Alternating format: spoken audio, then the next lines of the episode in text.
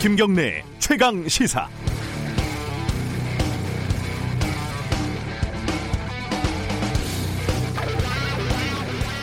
기생충과 바이러스, 바이러스와 기생충은 어, 과학적으로는 전혀 다른 존재임에도 불구하고 코로나19 이후에 영화 기생충이 자주 소환이 되곤 합니다. 그럴 법도 한 게요. 지난해 5월에 칸 영화제 황금 종려상을 받은 뒤에 봉준호 감독은 기자회견에서 이렇게 얘기를 했습니다. 부자와 가난한 자, 그 사람들이 서로 냄새를 맡을 기회가 없다. 동선이 다르다. 비행기를 타도 클래스가 나눠지고 일하는 곳과 가는 곳이 다르다. 동선이 겹치지 않는다. 동선. 나와 남의 동선에 이렇게까지 촉각을 곤두세운 적이 우리가 있었을까요? 아, 확진자들의 수많은 동선을 보면요. 본 감독의 말이 현실과 그다지 다르지 않다는 사실을 알 수가 있습니다. 부자와 가난한 자의 동선은 여간에서 일치하지 않는다는 것. 어, 일단 사는 곳이 다르고 일하는 곳이 다르고 노는 곳이 다르고 이들 장소를 연결하는 이동 방식까지 다르다는 말이죠. 그래서 저쪽 사람들은 왜 저러나 이게 이해가 되지 않을 수가 있습니다. 아침 저녁으로 출퇴근을 위해서 어, 혼잡한 지하철과 버스 안으로 자발적으로 파고드는 심정을 지하철을 탈 필요가 없는 사람들은 알 수가 없는 노릇이죠. 어, 신성한 밥벌이를 위해서 가로 세로 70cm 넓이의 콜센터 부스에 스스로 갇히는 수만 명의 심정은 경험하지 않으면 상상이 되지 않습니다. 다를 수도 있고 이해가 어려운 것까지는 괜찮은데 문제는 부자들의 동선은 밀도가 낮기도 하고 관리하는 인력은 많아서 매우 쾌적한 데 비해서 보통 사람들의 동선은 대부분 그렇지는 않다는 겁니다. 결국 그 사회의 수준을 결정하는 건 보통 사람들의 동선, 취약한 사람들의 동선이 얼마나 안전하고 쾌적한지 그 정도라고 볼 수도 있습니다. 아이러니는 보통 사람들의 동선을 관리하고 책임지는 정치인과 관료들은 이 동선을 대체로 이용하지 않는다는 사실입니다. 지하철을 타지 않는 자가 지하철을 관리하는 아이러니. 어, 매일 콩나물 지하철을 타면서 내가 왜 이런 대접을 받아야 하는지 한숨을 쉬어본 분들은 잘 알고 계실 겁니다. 부질없는 불평일 수도 있지만 이 본질적인 문제를 해결하려고 노력하지 않는 이상 코로나19가 사라져도 우리의 삶은 크게 달라지지 않을 겁니다. 3월 16일 월요일 김경래 최강 시사 시작합니다.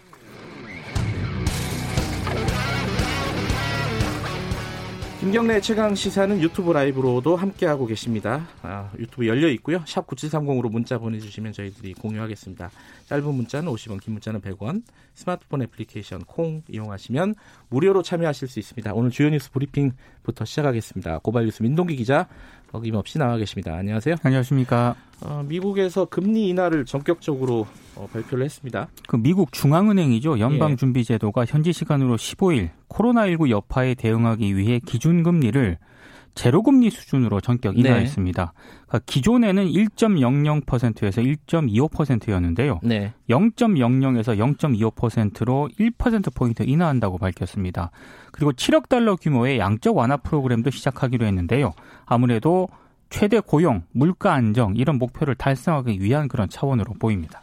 우리가 지금 기준금리가 1.25%인데 그렇습니다. 어, 우리도 지금 고민을 하고 있는 지점일 것 같습니다. 어, 코로나19 소식 좀 정리해 보면은 어제 확진자 수가 처음으로 아 23일 만에 처음으로 어 100명 이하로 떨어졌습니다. 네. 어 15일 0시 기준으로요. 예. 확진자가 전날보다 76명 늘었습니다. 네. 그러니까 전체 누적 확진자 수가 8,162명이라고 지금 어, 방, 중앙 방역 대책본부가 밝혔는데요. 네. 신규 완치자가 신규 확진자보다 많은 흐름도 3일 연속 됐습니다. 아, 근데 방역 당국은 조금 신중한 태도를 계속 보이고 있습니다. 네. 직장과 병원, 교회 등지를 통해 전국 곳곳에서 2차, 3차 감염 사례가 이어지고 있기 때문인데요. 서울에서는 동대문 동안교회 수련회에서 시작된 집단 감염이 PC방과 가정으로 이어지면서 확진자가 증가를 하고 있습니다. 관련 확진자가 24명인데요. 네. 수도권에서는 구로구 콜센터 집단 감염 다음으로 이 사람이 많습니다. 그리고 서울 도봉구에서는 산후조리원에서 일하던 60대 여성이 지난 14일 확진 판정을 받았습니다. 도봉구는 이 산후조리원에 있던 산모 7명, 신생아 7명, 그리고 근무자 전원에 대해서 검체 채취 뒤에 자가격리 조치를 했다고 밝혔고요. 네. 그리고 정부 세종청사에서도 코로나19 확진자가 5개 부처에 걸쳐서 32명으로 늘었습니다. 아, 대구하고 경북 일부 지역이 특별 재난 지역으로 선포가 됐죠. 네. 아, 대구, 경북, 경산, 청도, 봉화 지역이 특별 재난 지역으로 선포가 됐는데요. 자연재해가 아닌 감염병을 이유로 특별 재난 지역이 선포된 것은 처음입니다. 네. 해당 지역 주민들은 전기요금, 건강보험료, 통신비, 도시가스 요금 등 공공요금을 감면을 받고요. 예비군 훈련도 면제를 받습니다. 어허. 피해 복구 계획을 수립을 하고 네. 복구비의 50%를 국비에서 지원을 하게 됩니다. 그리고 정부는 특별 입국 절차를 전 세계 입국자에게 적용하기로 하고 준비에 돌입을 했습니다. 아, 이전 세계적으로 팬데믹 현상이 나타나고 있기 때문에 특정 국가를 구분해 적용하는 게 더 이상 의미가 없다 이렇게 판단을 한 것 같습니다. 지금까지 특별 입국 절차는 중국, 일본, 이탈리아 등 11개 나라를 대상으로 진행이 됐습니다.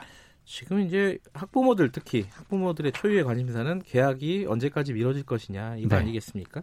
4월로 다시 연기가 될 가능성이 커졌습니다. 네. 교육부가 오늘 아니면 내일 사이에 추가 연기 여부를 발표할 예정이라고 밝혔는데요. 네. 그 지금까지는 방학을 앞당겼으면서 계약을 연기를 했거든요. 네. 근데 앞으로는 법으로 정해진 수업 일수 자체를 감축해야 하는 그런 상황입니다. 오. 어. 이 수업 일수 감축은 수능 일정에도 영향을 미칠 수가 있습니다. 그리고 지금 돌봄 공백 장기화도 좀 우려가 되고 있는데요. 네. 교육당국이 만 8살 이하 자녀를 둔 학부모들에게 긴급 돌봄을 제공을 하고 있긴 합니다만 네. 신청률, 실제 이용률이 모두 낮은 그런 상황입니다. 아무래도 개인적 부담이 증가할 수밖에 없는 그런 상황이고요. 그리고 휴업 기간 중 학교 비정규직 등 학교 관련 노동자들의 급여 문제라든가 사립 유치원 학원비 반환 문제 등도 해결해야 될 그런 숙제로 남아 있습니다. 어, 아마 연기가 될 가능성이 높을 것 같습니다. 그렇습니다. 여론이 어, 연기를 원하는 여론이 꽤 높더라고요. 네. 이 상황에서 계약을 해버리면은 그 책임을 누가 어떻게 지겠다는 건지 이건 참 어려운 문제가 되거든요. 이 사회적 거리두기가 학교에서는 네. 거의 적용이 안 될 가능성이 많기 네. 때문에요.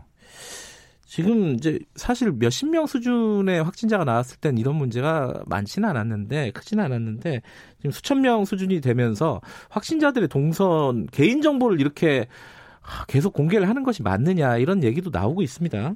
그래서 이제 방역 당국이 가이드라인을 마련을 했는데요. 네. 개인을 특정할 수 있는 정보는 제외를 하고 네. 확진자 거주지의 세부 주소, 직장명은 공개하지 않도록 했습니다. 네. 그러니까 감염을 우려할 만큼 확진자와 접촉이 일어난 경우에 한해서만 네. 해당 장소와 이동 수단을 공개하기로 했는데요. 이게 국가인권위원회가 확진자 이동 경로가 공개되는 과정에서 사생활 정보가 과도하게 노출돼서 네. 인권 침해가 발생하고 있다고 지적을 했고요. 이 정보 공개에 대해서 합리적 기준을 마련해야 한다고 권고를 했는데 이 권고를 방역 당국이 받아들인 것 같습니다. 네, 그 기준을 어, 합리적으로 좀 조정을 해야 될 것 같아요. 그렇습니다. 100% 무작정 공개하는 것도 답은 아닌 것 같고 네. 그렇다고 예전에 메르스처럼 어, 메르스 때처럼 전혀 공개를 안 한다 이것도 아, 말이 안 되는 문제죠. 거죠. 예. 그 합리적인 수준이 어디인가 어, 그 기준을 좀 찾아야 될 것 같습니다. 정치권 소식 좀 알아보죠. 비례연합정당 이거 어떻게 되고 있습니까? 어, 더불어민주당 윤호중 사무총장이 어제 기, 국회에서 기자간담회를 가졌는데요. 네. 비례연합정당에 참여하는 정당과 플랫폼을 18일까지 확정한 다음에 네. 본격적인 창당 절차에 돌입하겠다고 밝혔습니다. 민생당 같은 경우에는 오늘까지 참여 여부에 대한 확답을 달라 이렇게 요구를 했는데요. 네. 어, 연합 대상은 앞으로 남은 4년간 정부를 통해서 정책을 실현하는데 합의할 수 있는 정당들이다 이런 얘기를 했거든요. 네. 그러니까 민중당은 함께하지 않겠다는 뜻을 내포를 하고 있습니다. 아하. 이것 때문에 비판도 제기가 됐습니다. 그러니까 민중당의 참여 여부는 연합정당을 준비하고 있는 플랫폼에서 결정을 해야 될 문제이지 네. 이걸 민주당이 왜 결정을 하냐 이런 비판이 제기가 됐는데요. 네. 민주당은 뭐 녹색당이라든가 미래당, 기본소득당 뭐 이런 정도를 연합정당의 파트너로 생각을 하고 있는 것 같습니다. 하지만 그 민주당은 손혜원 무소속 의원하고요. 정봉주 전 의원이 주도하는 열린민주당에 대해서는 만약에 이들이 독자적으로 비례대표 후보를 낸다면 네. 함께할 수 없다 이런 입장도 밝혔습니다. 지금 미래통합당은 공천이 사실상 마무리가 돼가고 있는 수준인데 수순인데 지금 김영호 공관위원장이 사퇴를 해버렸어요. 막판 진통이 큰 것 같습니다. 네. 지난 13일 김형호 공천관리위원장이 사퇴를 했는데요. 네. 황교안 대표와 공천 갈등을 벌인 끝에 이런 사퇴 카드를 던진 것 같습니다. 예, 그 타임라인으로 보면 그렇죠. 그렇습니다. 예. 그리고 여기에 이제 김종인 변수까지 등장하면서 갈등이 좀 점차 커지고 있는데요. 아, 총선 내내 이 갈등이 좀 이어질 가능성도 큽니다. 네. 왜냐하면 네. 이 컷오프된 이주영, 김재경 의원 등은 공천 정당성을 좀 비판을 했고요. 네. 공천이 번복이 됐던 인천 연수 을 지역도 원래 그 후보로 확정이 됐던 민현주 전 의원이 네. 무소속 출마를 또 선언을 했습니다. 홍준표 전 대표도 대구 수성을 무소속 출마를 예고한 그런 상황인데요. 그리고 지금 미래통합당 상임선대위원장으로 유력하게 거론이 됐던 김종인 더불어민주당 전 대표 있지 않습니까? 네. 선대위원장직을 맡지 않기로 했다고 밝혔습니다. 오늘 조선일보와 인터뷰를 했던데요. 황교안 대표가 지난 14일 공동선대위원장을 하는 게 어떻겠느냐 이렇게 연락을 해왔다고 하는데 네. 아, 김종인 전 대표가 그건 어려울 것 같다 이렇게 얘기를 했다는 건데요. 네. 여러 가지로 지금 여파가 지금 큰 것 같습니다. 쉽지 않네요. 그 정의당은 어 비례 후보 선출된 뒤에 좀 논란이 있었는데 신장식 후보는 사퇴하는 걸로 지금 뭐 정리가 된 거죠. 그러니까 뭐 2년간 음주운전 1회 그리고 예. 무면허 운전 3회 등이 적발이 된 게 이제 드러나지 않았습니까? 네. 그래서 아마 신장식 후보는 사퇴 쪽으로 결론이 났고요. 예. 비례대표 후보 1번이었던 그 류호정 후보에 대해서는 후보직을 수행하는데 결격 사유가 안 된다며 재신임을 했습니다. 그러니까 유 후보 같은 경우에는 대학교 때 다른 사람이 게, 임 아이디를 사용하도록 해서 게임 레벨을 올리게 했다. 그래서 네. 대리 게임 논란에 휩싸였는데요. 좀 불신은 남아 있는 그런 상황입니다. 정의당 내부에서도요. 게임업계 종사자가 대리 게임을 한 것은 직업 윤리에 맞지 않다는 비판이 나올 수 있다. 이렇게 우려를 하고 있습니다. 에, 이것도 코로나 19 소식 중에 하나일 것 같은데 마지막 소식 좀 전해 주시죠. 그 택배 물량이 급증하고 있지 않습니까? 네. 온라인 쇼, 쇼핑몰 쿠팡 소속 비정규직 노동자가 새벽에 근무하다 숨진 사실이 좀 뒤늦게 알려졌습니다. 네. 지난 10일 오전 2시쯤에 김모 씨가 경기 안산시의 한 빌라 건물에서 숨진 채 발견이 됐는데요. 그 회사 시스템 관리 시스템 상에 김씨 배송이 장시간 멈춤 상태로 나타나니까 근처에 있던 동료가 회사 지시에 따라서 음. 김씨 배송지로 찾아갔다고 합니다. 그런데 네. 그때 빌라 4층과 5층 사이에 김씨가 쓰러져 있었다고 하는데요. 심정지 상태였다고 합니다. 네. 지난달 14일 1년 계약 비정규직으로 고용이 돼서요. 교육을 받은 뒤에 나흘 뒤인 지난 18일부터 단독 배송에 나섰다고 하는데요. 그러니까 입사 4주차 정도밖에 안 됐거든요. 나이도 그렇게 많지 않네요. 40대인데요. 예, 예. 주변 그 유족들과 동료들에게 밥도 못 먹고 화장실로 가기 어려워서 좀 너무 힘들다. 평소에 이렇게 어려움을 호소를 해왔다고 합니다. 그러니까 총알 배송, 뭐 새벽 배송의 어떤 그늘이라고 할 수 있겠어요. 그렇습니다. 코로나 때문에 더 그게 가중됐던 것 같고. 자, 여기까지 듣겠습니다. 고맙습니다. 고맙습니다. 고발 뉴스 민동기 기자였고요. 김경래 최강 시사 듣고 계신 지금 시각은 7시 33분 향해 가고 있습니다. 최강 시사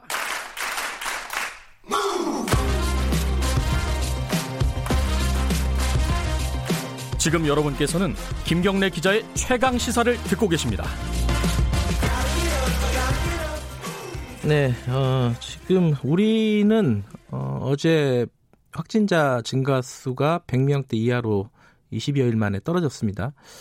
뭐 지금 뭐 안심할 단계는 아니고요, 당연히. 하지만 어, 국면이 좀 바뀌는 거 아니냐 이런 생각은 할 수가 있는 상황인 거죠. 근데 이제 유럽 같은 경우는 지금 폭발적으로 지금 증가하고 있습니다. 이게 뭐 우리보다 더 증가가 어 증가 확진자 수가 더 많은 나라들이 생겨나고 있는 거죠. 어 지금 상황을 어떻게 읽어야 될지 오늘은 2015년 메르스 사태 때 국립의료원 상황실장을 하셨던 분입니다. 지금은 서울대병원 중동지사장이시고요. 지금 해외에 계십니다. 권용진 교수님 연결해서 관련 얘기 좀 나눠보겠습니다. 권 교수님 안녕하세요. 예, 반갑습니다. 예, 지금 아랍에미리트에 계신다고요? 네네. 예, 그 중동 지역도 보면은 이란 같은 경우에는 증가세가 이렇게 좀 걱정되는 수준 아니겠습니까? 지금 상황이 어떻습니까? 어, 중동은? 예, 중동 사정 말씀드리기 전에 우리나라뿐 아니라 전 세계에서 코로나랑 싸우고 계시는 의료진 여러분께 네. 감사하다는 말씀이랑 네. 환자분들께 힘내시다는 말씀 먼저 드리고 싶습니다. 네, 네. 이곳 UAE도 1월 29일 날 처음으로 확진자가 나왔고 네. 어제까지 감염자가 98명 정도로 증가돼 있는 상황입니다. 아랍에미리트가 그렇다는 거죠? 예. 네네. 네. 그 중동은 전반적으로는 어떻습니까? 중동 전반적으로도 이란 때문에 네. 많은 그 확진자들을 우려하고 있는 상황이고 예. 점점 공포가 커져가고 있는 상황이다. 네. 이렇게 보시면 될 것 같습니다. 그 이란 같은 경우에는 지금 만 명이 넘었어요. 만 이천 명이 넘었는데 확진자가 사망자는 600명이 넘었고요. 근데 다른 네. 중동 지역은 아직까지 그 정도 확산세는 아닌 것 같아요. 이게 왜 그런 거죠? 왜 이란만 이렇게 어, 유독 확산세가 폭발적인 거예요? 아직까지 이란이 왜 그렇게 됐는지까지는 알 수 없지만 네. 다른 나라들도 점차 확산이 되고 있어서 아하. 이란만 문제인지 아니면 다른 나라들도 비슷한 상황이 올지는 좀 더 기다려봐야 될 것 같습니다. 예. 지금 뭐 두바이 같은 데가 사실은 중동이나 유럽으로 가는 관문 중에 하나지 않습니까? 이런 데가 굉장히 네. 뭐랄까 어, 대책이 많이 필요할 것 같은데 어때요? 그쪽은 어떤 대책이나 이런 것들이 원활하게 좀 진행되고 있습니까? 보시기에? 그런 점을 우려해서인지 유엔 예. 정부도 매우 바쁘게 움직이고 있고 예. 이틀 전에 레바논, 터키, 시리아, 이라크 등의 항공을 무기한 중단한다고 발표도 했고 네. 17일부터는 상당한 국가들의 입국자들에 대한 비자 발급을 중단하겠다고 발표한 상황입니다. 음흠. 지금 어, 유럽하고 미국도 그렇고요. 어, 확산세가 계속 높아지고 있습니다. 이 어, WHO 세계보건기구가 팬데믹을 선언을 했는데 세계적인 대유행을 선언을 했는데 이게 좀 늦었다라는 지적도 있고 그래요. 어, 교수님이 보시기에는 어떻습니까? 좀 늦은 감이 있습니다. 이미 음. 중국과 한국의 경험이 충분했기 때문에 네.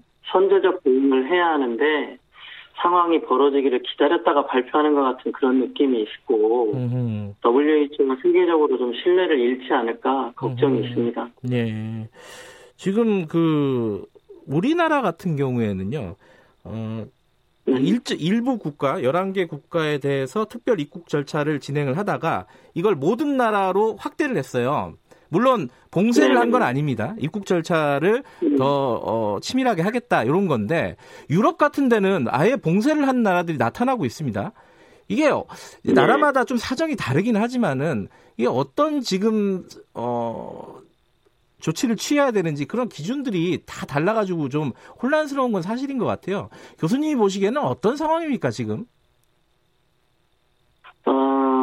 감염병 관리의 첫 번째 원칙이 감염원을 차단하는 것입니다. 네.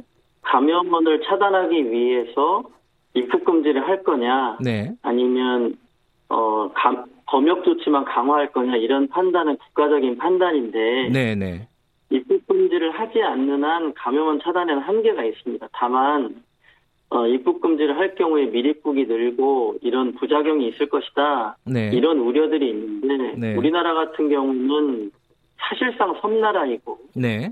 간첩을 잡는 나라여서 네. 밀입국이 거의 불가능하거든요. 네. 그래서 우리나라 같은 나라에서는 상당히 입국 금지도 음. 효과가 있지 않을까 이렇게 생각해 볼 수 있습니다. 음. 다만 판단은 각 국가의 정치적 상황에 따라서 많이 다른 것 같습니다. 네. 이게 뭐 경제나 아까 말씀하신, 방금 말씀하신 정치나 이런 상황들하고 다 연동되는 문제라서 무작정 막는 게 능사냐 이런 의견을 가질 수도 있는 것 같아요. 맞습니다. 뭘 더 중요하게 생각할 것이냐 이게 중요한데 네. 이런 판단을 할 때는 국민들이 좀 충분히 이해할 수 있도록 음흠. 정치적 상황이라든지 경제 어려움이라든가 이런 부분들을 국민들한테 설명하는 것이 더 좋을 것 같습니다. 네. 근데 유럽은 보면은 이제 그 나라 내부에서도 어 이동을 어 금지하거나 아니면은 국경도 이렇게 봉쇄하는 이런 전략을 취하는 나라들이 생기고 있어요. 이쪽은 그 정도로 심각하다고 보면 되는 건가요? 그렇습니다. 어, 주민등록제도 같은 것이 없기도 하고 아하. 관리할 수 있는 그 의료 자원들이 유럽 같은 경우는 많이 부족하기 때문에 좀더 감염원 관리를 철저히 하고 있는 상황이다 이렇게 보시면 될 것 같습니다. 예. 지금 어, 우리나라 상황은요. 음, 제가 앞에서 네. 뉴스 브리핑에서도 말씀드렸었는데 지금 100명대 이하로 떨어졌습니다. 23일 만에 확진자의 증가 수가. 네. 이 상황은 어, 어떻게 국면이 좀 전환되는 상황이다라고 볼 수 있겠습니까? 뭐 조심스럽겠지만은 교수님이 판단하시기에는 어때요? 아직까지 그런 판단을 하기에는 좀 이른 것 같고 신천지 그 전수조사가 끝났기 때문에 네네. 끝난 이후에 검사 대상자를 바꿨거든요. 네. 그것 때문에 발생하고 있는 착시 현상인지 아니면 아. 정말로 어, 감소세가 나타나고 있는 것인지는 좀더 네. 지켜봐야 확인을 할 수 있을 것 같습니다. 예. 근데 우리도 이제 뭐 확진자 수가 이미 8천 명을 넘은 상황이고요. 그래서 이게 방역을 완전히 차단하는 그 감염자를 차단하고 일일이 다 추적하는 것보다는 피해를 최소화하는 전략으로 지금 이동하고 있는 거 아니냐. 근데 실제로 그렇게 얘기도 하고요, 방역 당국에서. 어떻게 보십니까? 그렇게 이동을 해야 되는 상황이라고 보세요? 전략을 바꾼다 이런 거는 처음부터 잘못된 개념이고요. 아 그래요? 네. 이 바이러스는 중국에서 발생했을 때부터 네. 코로나 제로를 목표로 할 수 없기 때문에 네네. 감염원을 차단하는 정책과 감염 확산을 늦춰서 피해를 최소화하는 전략을 동시에 추진해야 하는 특성을 가지고 있습니다. 네. 음. 당연한 전략을 가지고 어, 네. 정책을 추진하고 있는 것이고 그 두 가지 다의 전략은 아직도 유효하다고 보는 것이 옳을 것 같습니다. 예. 그러니까 어차피 그 본질적으로 투 트랙이라는 말씀이신 거죠? 맞습니다. 음. 근데 지금 이제 우리나라에서는 걱정되는 부분 중에 하나가 소규모 집단 감염들이 계속 나오고 있습니다. 뭐 콜센터 같은 경우는 소규모라고 보기도 힘들고요. 그리고 뭐 교회나 이런 데서 계속 그 소규모 집단 감염들이 이어지고 있는데 이 상황들은 어떤 식으로 관리해야 되는 상황인지 어, 좀 말씀 좀 해주시죠. 당분간은 소규모 집단 감염은 불가피할 것으로 보입니다. 무증상 감염자들의 전파력이 있고 네네. 초기 증상이 경미하기 때문에 건강한 사람들의 경우에 증상이 간과되기가 쉽습니다. 특히 마스크를 벗고 일하는 직장의 경우에는 전파가 불가피해 보입니다. 네. 그럼에도 불구하고 이걸 예방해야 되기 때문에 네. 상당 기간 동안은 집단 행사를 좀 자제하고 네. 접촉이 불가피한 직장에 근무하시는 분들은 경미한 호흡기 증상이 나타날 경우에 열이 날 때까지 기다리지 말고 네. 코로나 검사를 받아보시는 것이 좋을 것 같습니다. 네. 당장 이렇게 조금 소강 상태로 보이니까 어, 이번 주말만 해도 어, 이제 교회 예배라든가 이런 것들이 좀 이어졌다 이런 보도가 나오고 있습니다. 이거는 어, 그런 어떤 낙관적인 생각은 지금 상태에서는 좀 위험한 거 아닌가요? 맞습니다. 현 단계에서는 상당히 위험한 행동이라고 생각할 수 있고 네. 세계적인 감소세가 다 확인되기 전까지는 네. 집단 행사는 당분간 자제하는 것이. 모두를 위한 배려라고 국민들께서 좀 이해해 주셔야 할 것 같습니다. 그런 차원에서 보면요, 어, 지금 교육당국에서 한참 고민을 하고 있는 것 같습니다. 보건당국과 이렇게 협의를 하면서 이 계약을 더 늦추는 방향, 이건 어떻게 보세요? 어떻게 해야 된다고 보십니까? 계약을 당분간은 어, 하지 않는 것이 더 좋을 것 같긴 한데 네네. 학교 수업일도 있고 또 그렇기 때문에 네. 이런 상황이 장기적으로 지속된다면 어떻게 할 것인가에 대한 고민이 정부도 많을 것 같습니다. 음흠. 제 생각에는 인터넷으로라도 수업을 열고 네. 또 학원들도 당분간 어, 인터넷 수업을 허용해 주듯 주는 방법도 고민을 해서 네. 장기전에 대비를 하는 것이 좋지 않을까 음. 이렇게 생각합니다. 장기전에 대비를 해야 된다. 그 어, 어제 나온 뉴스 중에 그 미국 얘기인데요. 어, 이 얘기를 하나 좀 여쭤봐야 될 것 같습니다. 이 전문가시니까 당연히 이 부분은 좀 잘 아실 것 같아서요. 이 한국의 코로나 19 진단 키트가 신뢰할 수 없다. 이게 이제 미국의 어, 한 의원이 얘기를 했습니다. 마크 그린 하원 의원 공화당에 이거는 어떻게 봐야 되죠? 이게 어 우리 보건당국 설명은 어, 지금 미국 FDA가 사용 승인을 안 한 거는 우리가 사용하는 게 아니다 이렇게 이제 해명을 했습니다. 이 교수님이 보시기엔 어떤 일입니까 이게? 아 이게 약간 오해가 있는 것 같더라고요. 제가 이 분야까지는 전문가가 아니어서 뭐라고 말씀드리기는 아, 어려운데. 네네. 현재 우리나라에서 사용하고 있는 코로나 확진을 위해서 사용하고 있는 검사는 네. 미국의 그 의원이 하신 검사와는 다른 검사인 게 분명하고요. 네. 세계적으로 전부 PCR이라는 검사법을 사용하고 있기 때문에 네. 확진 검사를 의심할 문제는 아닌 것 같습니다. 음. 좀 오해가 있는 것 같습니다. 이 미국 하원 의원 이, 이분이 잘못 알고 얘기한 거라고 보면 되나요? 그분이 하신 말씀을 제가 정확히 몰라서 음. 어, 정확히 말씀드리기는 어려운데 네네. 그 검사법을 우리가 현재 사용하고 있지 않은 것은 분명합니다. 네. 어, 뭐 미국 하원의원 이분은 그렇게 얘기를 했지만은 사실 전 세계적으로 어, 우리의 어떤 어, 방역 대체, 대처 능력 이런 부분에 대해서는 평가가 지금 굉장히 높, 높게 나타나고 있지 않습니까? 어떻게 보세요? 해외에서 보시기에는? 어, 우리나라가 이제 검사를 많이 했기 때문에 네. 그런 그 칭찬이나 아니면 배워보자 이런 의견들을 말하고 있지만 네네. 좀 더 겸손하게 대응을, 대응을 해야 할 것 같고 왜냐하면 아직 이 사태가 끝나지 않았고 네네. 외국에서 발생하는 환자들이 우리나라에 다시 들어올 수도 있기 때문에 네네. 우리가 먼저 겪었기 때문에 우리의 경험을 네. 그들이 좀 주의 깊게 보고 있는 것이다. 음. 이 정도 수준으로 이해를 해야 할 것 같습니다. 아, 아직은 겸손하게 바라봐야 될 때다. 이런 말씀이시네요. 지금 아까 제가 네. 처음에 소개를 드릴 때 교수님을 어, 2015년 메르스 때 국립의료원 상황실장이셨다고 제가 얘기를 했습니다.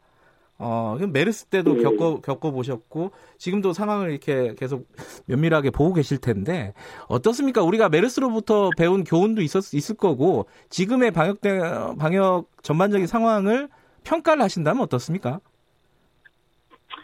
최선의 노력을 다하고 있긴 한데, 네. 아쉬운 네. 점도 많이 있습니다. 네. 특히, 메리츠와는 좀 다르게 시야를 훨씬 넓힐 필요가 있다고 생각합니다. 음. 코로나가 단순히 의료 문제 차원을 넘어서 있습니다. 어허. 의료적인 부분이나 바이러스 특성이 대부분 밝혀져 있고 네. 백신과 치료제 개발이 진행 중이기 때문에 네. 장기전에 대비하면서 참을성 있게 대응하면 될 것 같은데 네.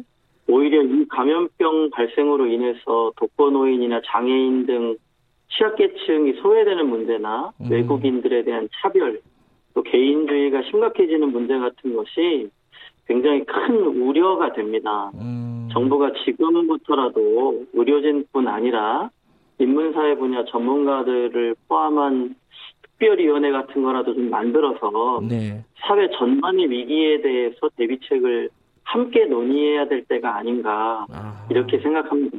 아 이게 그 방역 바이러스를 막는 거 요거 차원을 넘어선 사회 전체적인 문제다. 음, 그 문제에 예, 대한 예, 어떤 어, 대책이 좀 거시적인 대책이네요. 그게 필요하다는 말씀이시네요. 예, 좀 더 거시적이고 이 바이러스가 또 나타날 수도 있기 때문에 네. 메르스가 왔을 때 이런 바이러스가 이렇게 빨리 올 줄 몰랐거든요. 네. 이게 바이러스가 계속 올 수 있다는 걸 전제로 좀 생각해 보면 네.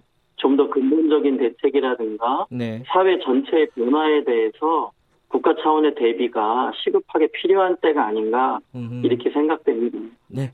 마지막으로 그 지금 한국은 꽃샘추위가 한창입니다. 어, 약간 추워요. 근데 이게 날이 좀 따뜻해지면은 나아지는 거 아니냐? 이게 세간에 약간 속설 비슷하게 이런 얘기들이 있습니다. 그 전문가가 보기에는 어떻습니까? 이, 이 얘기는?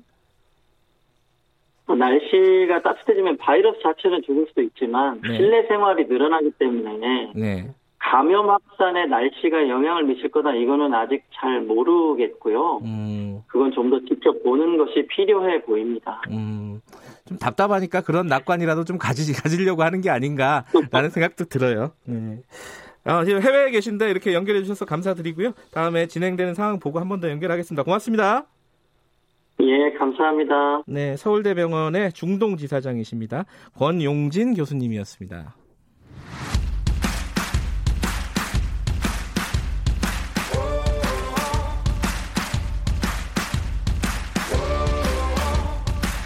여러분의 아침을 책임집니다.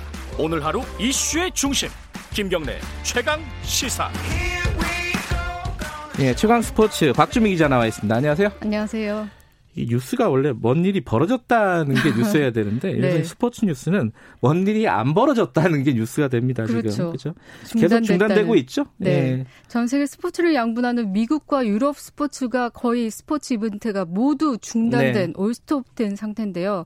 프로 스포츠 천국으로 불리는 미국이 지난주 목요일이었죠. NBA에서 선수가 확진이 사례가 나오면서 리그가 전면 중단되는 이런 일이 있었고요. 네. 그러면서 메이저 리그도 시범 경기 전격 취소하고 리그도 개막을 연기했고요. 네. 그리고 북미 아이스하키 리그도 시즌을 중단하고 거의 이제 미국 스포츠가 올스톱 되는 상태이고 네. 유럽 축구 역시 모두 중단됐습니다. 왜냐하면 음.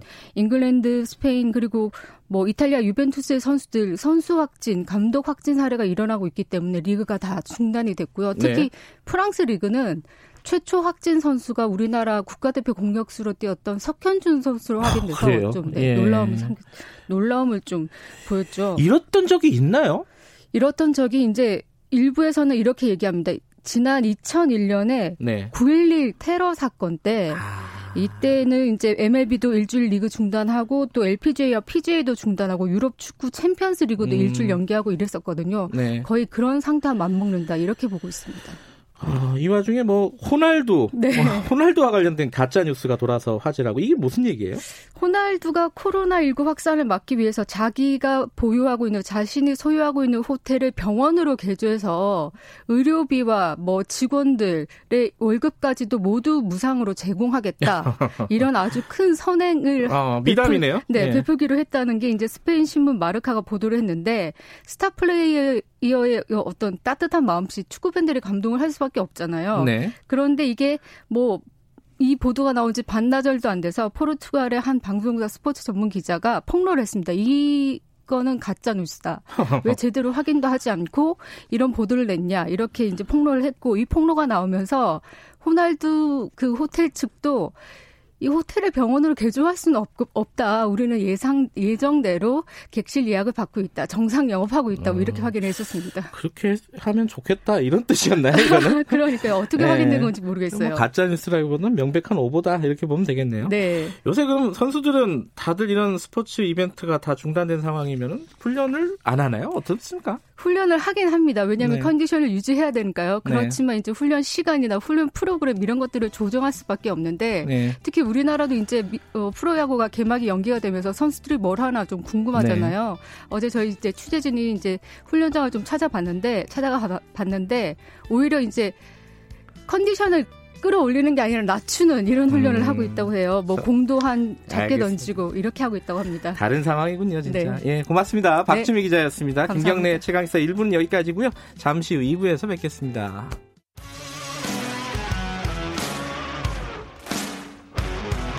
탐사보도 전문 기자 김경래 최강 시사.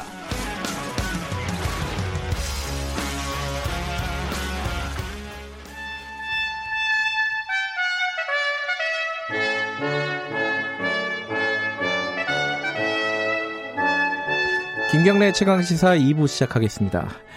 매주 월요일 박지원 의원과 함께하는 고품격 정치 토크 박지원의 정치의 품격 민생당의 박지원 의원 연결돼 있습니다. 안녕하세요. 네, 안녕하세요. 박지원입니다. 네. 목포에서 전화 왔습니다. 아, 요새는 뭐 전화 바쁘셔가지고 전화 연결밖에 안 되네요. 네, 죄송합니다. 아닙니다. 저희들이 제작진들이 어, 깜짝 놀랐어요, 사실 저번 주에 어, 한 주간에 지난주 저희들 인터뷰 기억하세요? 네, 그렇습니다. 그 홍준표 전 대표가 대구로 갈 거라고 정확하게 예측하셨습니다. 구는 조금 달랐지만은 깜짝 놀랐습니다. 저희들은 어, 진짜 돗자리 까셔야 되는 거 아니에요? 이 정도면? 그래서 정치 구단 돗자리 깔겠습니다. 오늘 뭐 여러 가지 좀 여쭤보겠습니다. 먼저 네. 계신 곳 민생당 얘기 좀 해보겠습니다. 그 비례연합정당에 녹색당은 참여하는 걸로 결론이 났더라고요. 아침에 속보를 보니까. 어, 네네네. 어, 민생당 어떻게 되는 겁니까? 글쎄 저는 개인적으로 예. 또 많은 중진 의원들도 비례연합 정당에 참여해야 된다라는 의견도 있지만은 네. 또 일부 지도부에서는 반대를 하고 있기 때문에 네. 에, 지도부 조정이 좀 끝나지 않을까 그렇게 봅니다. 어. 저는 참여해야 된다고 봅니다. 어. 그 그러면은 그게 지도부에서 회의에서 결정하는 건가요? 다른 데처럼 뭐 전당원 투표 뭐 이런 것들 하는 건가요? 어떻게 되나요, 절차는? 글쎄요, 뭐 회의에서 결정되겠죠. 음. 안 그러면은 어, 추경 때문에 예. 본회의가 소집되기 때문에 예. 의원총회에서도 논의가 가능하지 않을까 이렇게 음. 봅니다. 예. 저에게 다른 당들에서 이제 결정이 되면은 지금 정의당 같은 경우는 불참 입장을 뭐 계속 명확하게 하고 있습니다. 어, 어떻게 보십니까? 이게 조인당이 불참을 해도 계속 가는 겁니까? 이거는? 네, 평소에 제가 그 잘 알고 지내는 네. 전남대학교 최영태 전 교수께서는 정의당이 참여를 원치 않으면은 가치관을 중시하는 정의당이기 때문에 네. 참여하지 않더라도 네. 4 플러스 1 함께 참여해서 어, 비례 네. 연합정당을 창당해야 된다. 그러나 이것은 어디까지나 연정을 기반으로 해서 출범하는 것이 좋겠다. 네. 이런 의견을 제시했는데요. 네. 어, 정의당은 참여하지 않는다고 하면은 가능한 진보 정당만이라도 반드시 음. 참여하면 좋겠다 이런 생각 같습니다. 어, 의원님 혹시 라디오를 켜놓으셨나요? 그 아, 라디오는 켜놓지 않았는데 예. 이 선익 이런가 봐요. 예. 아 그런가요? 예 알겠습니다. 저는 라디오가 켜져 있는 줄 알고. 어 지금 이제 연합정당이 만들어지면요. 이게 이제 어느 정도 득표율, 어, 경쟁력을 가질까 이게 이제 관심사 아니겠습니까? 이게 어떤 여론조사를 보면은 어, 이 미래 한국당보다 높게 나오고 어떤 여론조사를 보면 또 비슷한 쪽도 있고요. 이게 어떻게 보십니까? 이게 결과적으로는 어떻게 나올 거라고 전망하세요? 글쎄요, 홍준표 전 대표의 대구 출마를 맞추듯 뭐 선거는 뚜껑을 열어봐야 알죠. 네. 골프는 장갑을 벗어봐야 알고. 그런데 지금 뭐 여러 가지 보도 보면은 오늘 아침 조간 보도들도 네. 어, 비례연합 정당이 창당되면은 21석까지 보는데 저는 에, 비례 네. 한국당과 20석 내외를 가지고 이번에는 큰 싸움이 벌어진다 이렇게 음. 예상을 합니다. 네. 그러면 이제 민주당에서 어 비례 후보를 공천을 할 때 순, 아니, 그러니까 순번을 매길 때 맨 마지막에 매기게 되지 않겠습니까? 그렇죠. 그러면 몇, 예, 몇 번 정도까지 어, 매기게 될 거라고 보세요? 글쎄요, 지금 에, 민주당 지도부에서는 어떻게 분석을 하는지 모르지만은 네. 지금 대개 에, 비례연합 정당이 약 20석을 차지할 수 있을 것이다. 네. 이런다고 하면은 역산에서 7석을 배, 배정하겠죠. 음, 그럼 한 13번, 14번 요, 그렇죠. 요 부분부터 시작을 예, 할것 같다. 예, 예. 그러면 그 나머지 이제 앞에 앞순번을 가지고 다른 정당들이 논의를 해야 되지 않습니까? 그렇습니다. 이 부분은 갈등이 없을까요? 이거 사실은 어 이게 나쁜 말로 하면은 지분을 나눠 나누는 거잖아요. 이거 갈등이 있을 법도 한데 어떻게 보세요? 왜 갈등이 없겠어요? 예. 모든 공천에는 디테일에 가면 악마가 있듯이 네네. 지금 민주당도 통합당도 어떤 당도 공천 후유증이 없는 정당이 없잖아요. 네네. 본래 정치는 선거는 이런 겁니다. 음흠. 그렇지만은 그 결정이 되면은 또 그대로 어, 따라가기 때문에 네. 저는 이런 갈등을 극복하는 것이 정치고 정당의 공천이다. 음흠. 그 과정이라고 봅니다. 네. 뭐 각 당의 공천 갈등들 하나하나 좀 여쭤볼 건데요. 일단은 어. 그 얘기, 그 비례연합정당 만들어지면요. 이게 정당 투표할 때 순번이 있지 않습니까? 그래가지고 지금 미래한국당은 기존 의원들을 의원 꺼주기 이른바 한 거 아니에요. 위로 올리려고 번호를 여기도 필요하다고 보세요? 당연히 필요하겠죠. 필요하다고 보세요? 어. 예. 만약에 현역 의원이 없거나 네. 적으면은 뒷번호로 밀리잖아요. 그렇죠. 예. 그랬을 때 그 유권자들 선택에 네. 혼돈을 줄 수 있기 때문에 예.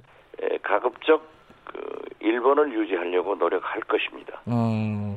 근데 미래한국당이 의원 꺼주기 이런 거 할때 어, 민주당에서도 굉장히 비판했거든요. 이거 아, 그거에 예. 제가 말씀드렸듯이 예, 예. 이제 미래 예. 한국당이 출범할 때 네. 꼼수는 정수를 이기는 게 정치다. 네. 그렇기 때문에 반드시 비례 민주당을 창당해야 된다. 음. 이때 하지 않고 갖은 비난을 다 했지 않습니까? 예, 예. 또 의원 꼬주기, 공천 등 여러 가지 문제를 했는데 이제 그게 부메랑 돼서 네. 민주당이 돌려받고 있는 거죠. 음. 그렇지만은 이러한 문제에 대해서 아직도 민주당에서 명확한 대국민 사과를 하지 않고 있는데 예. 만약 제가 민주당 지도부라고 하면은 사실 이렇게 선택할 수밖에 없었다 음. 하고 우리가 한 일에 대해서는 국민들에게 죄송하다 이렇게 음. 솔직하게 대국민 사과를 해주는 것이 저는 좋다고 생각합니다. 아하, 솔직하게 사과하고 어 어쩔 수 없다라는 거를 알려주는 게 더 중요하다 이런 말씀이시네요. 그렇죠. 음흠. 아니 근데 이... 아니 저 미래 한국당이 예. 창당된 것은 연동형 비례대표를 무색하게 만들었단 말이에요. 네네. 그러면은 만약 제1당이 미래통합당이 된다고 하면은 문재인 대통령의 자녀 임기 성공할 수 있겠어요? 지금도 발목 잡아서 한 발자국도 못 가는 못 나가는 게 국회인데 만약 미래통합당이 다수당이 되면은 국회가 어떻게 되겠어요? 음. 또 진보 정권의 재창출은 상당히 암울해지기 때문에 네. 우리는 이러한 것을 위해서 우리가 과거에 하지 않겠다 네. 비난했지만은 현실을 택할 수밖에 없습니다. 네. 라고 국민에게 사과를 해야죠. 어. 그래야 국민도 이해하고 유권자들도 흔쾌히 지지해 줄 거 아니에요. 사과하고 할 거면은 솔직하고 노골적으로 해라 이런 말씀이시네요. 그렇습니다. 예, 음. 지금은 국민들이 대통령 아니에요? 음. 국민들이 지도자입니다. 알 것 다 아시는 거예요. 그렇기 때문에 과거처럼 숨기고 예. 밀실에서 담합해서 이런 것은 통하지 않는 세상이 됐지 않습니까? 음. 그러면 거기에 적응해서 국민들에게 솔직하게 하는 것이 좋다. 저는 그렇게 생각합니다. 제가 아까 이 질문 들, 드리기 전에 어, 여론조사를 해보면 좀 헷갈린다 말씀을 드렸는데 어, 그 박지원 의원께서는 어떻게 보십니까? 이 두 양대 정당의 비례 정당의 경쟁력, 나중에 이제 득표율 어떻게 지금 뭐 어렵겠지만은 대체적인 예상은 예. 어렵지만은 예. 진보 세력들이 이 문자 그대로 비례연합 정당을 창당한다고 하면은 네. 또 대국민 사과를 한다고 하면은 많은 국민들이 비례연합 정당을 선택하리라고 봅니다. 음. 지금 각 당의 공천 관련된 얘기 좀 여쭤보겠습니다. 먼저 미래한국당, 아 미래통합당, 어, 김용호 공관위원장 사퇴했습니다. 이거 예상하셨어요? 요 정도까지 갈 거라고? 저는 사퇴하리라고는 생각하지 못했지만은 네네. 역시 이 김용호 전 의장답다. 예, 네. 그렇게 생각합니다. 이게 와, 본질적으로 어, 뭐, 뭐가 제일 문제인 것 같습니까? 이 사태 배경에. 사태 배경에 예. 황교안 대표가 전권을 주었음에도 불구하고 네.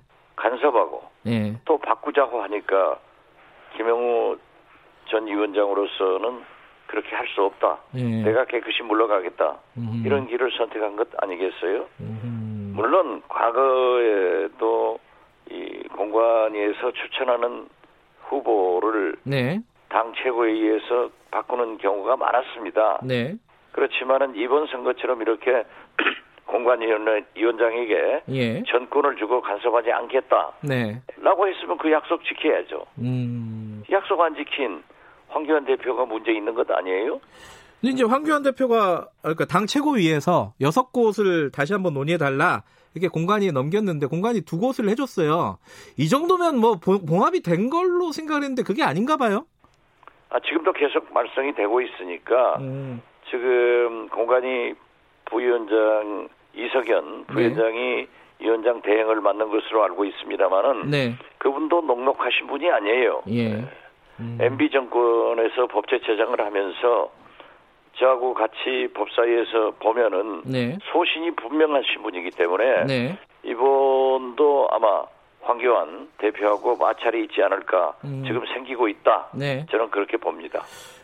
김종인 선대위원장 뭐 영입 문제하고도 이게 다 연결이 돼 있는 문제인 것 같아요. 김종인 선대위원장 오늘 아침에 조선일보 보니까 어, 공동 선거 선대위원장은 안 하겠다. 뭐 이런 식으로 인터뷰를 했더라고요. 아, 그 분도 예. 어, 선거 전문가이기 때문에 예.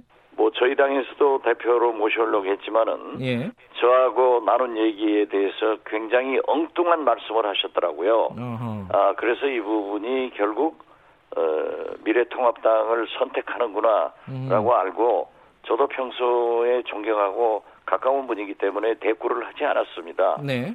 그렇지만 이분이 선대위원장을 맡으면은 전권을 달라고 할 뿐이지 음. 그냥 공동 선대위원장으로 원오브댐 그건 하지 않을 뿐이에요. 음. 그러나 황교안 대표로서는 네. 또 김종인 위원장을 믿을 수 없기 때문에 원오브댐으로 공동선대위원장을 맡아달라. 네. 김종인 위원장 절대 안 가실 분이죠. 어, 근데 김 김종인 어, 전 비대위원장이죠. 어, 사실 이제 공천에 대해서 미래통합당 공천에 대해서 몇 군데에서 구체적으로 얘기를 했습니다. 예컨대 뭐 태영호 씨 같은 경우에요.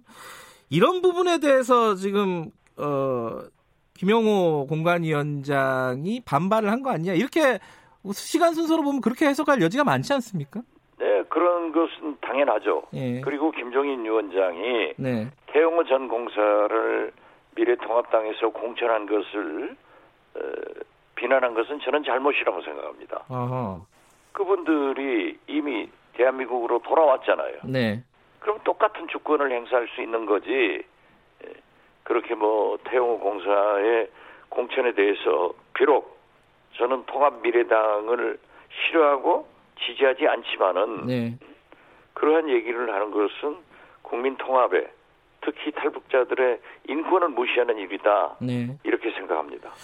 어, 결국은 김종인 전 비대위원장이 미래통합당 선대위원장직 맡을까요?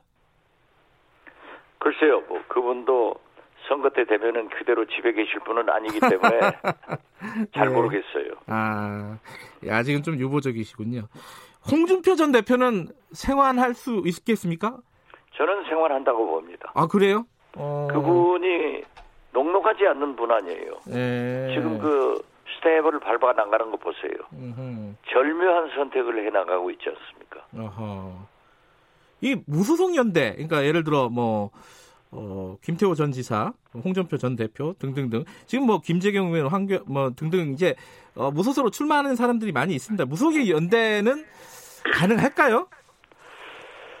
저는 필요성은 자기들끼리는 있겠지만은 네.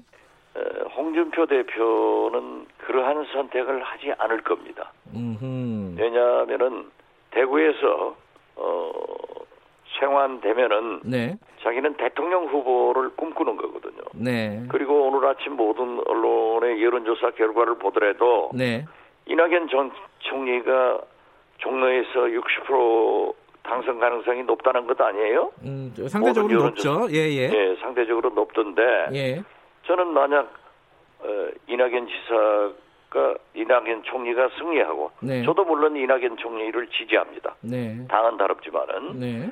에, 홍준표 대표가 승리를 해서 돌아오면은 황교안 대표는 낙선해서 네. 아마 대권 후보의 길이 굉장히 멀어질 거예요. 예. 이때를 노리고 있는 홍준표 전 대표가 과연 무소속 연대를 해서 미래통합당과 완전히 음. 척을 지는 일은 하지 않을 것 같아요. 대권을 준비하시는 분이기 때문에 예. 그렇습니다. 민주당 얘기 간단하게 좀 여쭤볼게요. 금태섭 의원이 어, 경선에서 탈락했습니다. 이게 이제 뭐 진중권 교수 이런 사람들은 친문 패권의 폐해다 뭐 이런 얘기를 해요. 어떻게 평가하십니까 이 부분은? 뭐 그런 지적도 할 수 있겠지만은 네.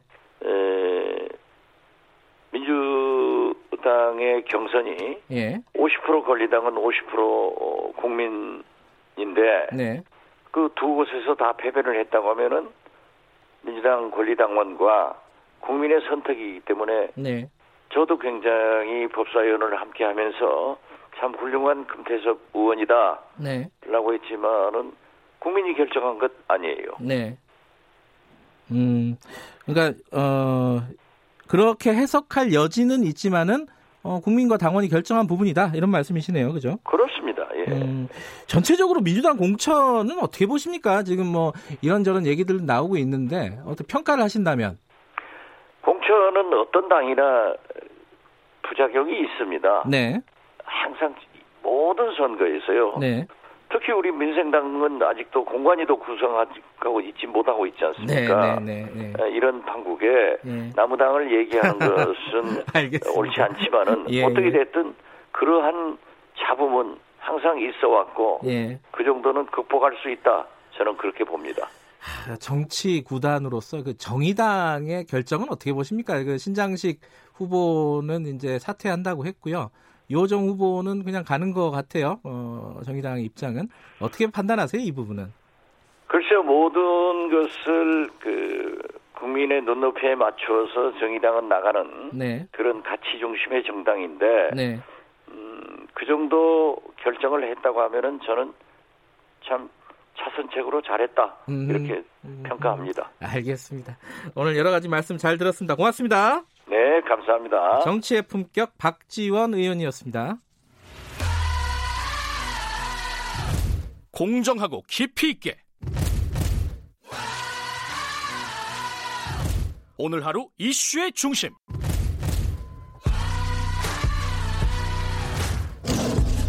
김경래 최강 시사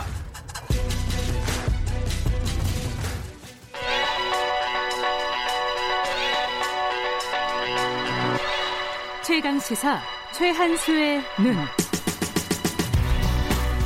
네, 경제 해난에 대한 색다른 시선을 제시합니다. 최한수의 눈. 최한수 경북대 경제통상학부 교수님 연결돼 있습니다. 안녕하세요. 예, 안녕하세요. 오늘은 뭐 추경 얘기 좀 해볼 겁니다. 이, 네. 이 얘기가 뭐 한 2주 전부터 계속 이 얘기를 하는데 오늘 정리 좀 한번 해보려고요. 교수님을 예, 예. 통해서 좀 정리해 보겠습니다. 일단 추경 정부가 내놓은 건 11조 7천억 원인데 예. 뭐 국회에서는 너무 적다 이라고 막 올리고 있습니다. 특히 여당 네네. 쪽에서 어떻게 생각하세요? 그러니까 일단 추경안이 말씀대로 11.7조인데요. 네. 이제 우리가 이 코로나 바이러스 사태로 GDP가 얼마나 빠질지를 예측해봐야 되잖아요. 네. 그러니까 최근에 보고서가 하나 나왔어요. 대외경제연구원에서 낸 보고서인데 네. 그 GDP 감소분을 한 8조에서 19조로 보더라고요. 아하. 예, 그러면 이제 만약에 이제 11.7조를 써가지고 예. 19조 이상의 GDP 감소분을 만회할 수 있으면 어, 경기 최고 나쁜 게 아니잖아요. 네. 근데 이제 문제는 우리가 지출 승수라는 게 그러니까 1조를 쓰면 1조의 GDP 상승이 일어나는 게 아니에요. 아. 그보다 훨씬 적어요. 한 적어요? 0.4. 예, 그러니까 어. 1조 쓰면 한 4천억 정도. 어허. 그래서 그렇게 비춰보면 어, 추경 규모가 작을 수 있어요. 음흠. 그런데 네. 제가 드리고 싶은 말씀은 네. 일단 지금 우리가 아, 좀 더 집중해야 되는 거는요. 네.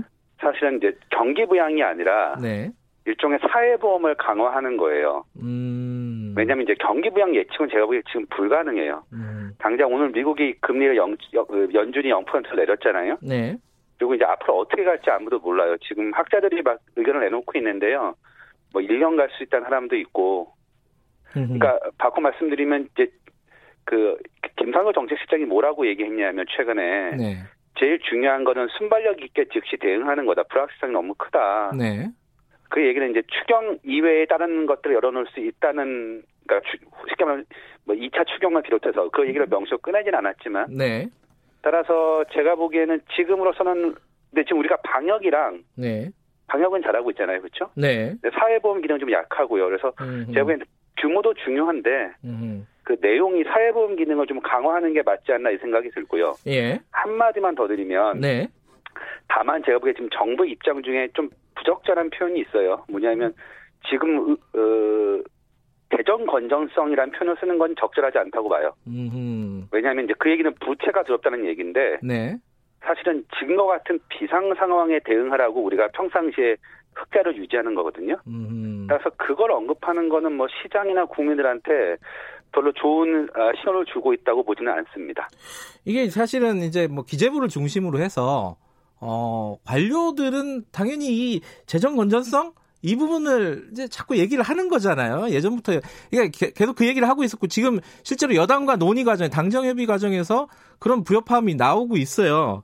예를 들어 뭐 홍, 뭐, 예, 그렇죠. 예, 이해찬, 이해찬 네, 대표가 네, 아주 네. 강경한 발언을 했다고 지금 보도가 되지 않고 있습니다. 네네. 예. 그럼 지금 말씀하시는 거는 어 여당, 그러니까 당의 입장이 더 합리적이다라고 말씀하시는 거예요? 지금 상황에서 아, 뭐, 어떻게 보세요? 무조건 늘리자는 주장은 맞지 않아요. 왜냐하면 아, 무조건 늘리는 건 아니다. 모든 돈은 다 효율적으로 써야 되지만 예. 제 얘기는 지금 재정 건전성을 얘기할 타임은 아니라는 거죠. 그러니까 지금은 음.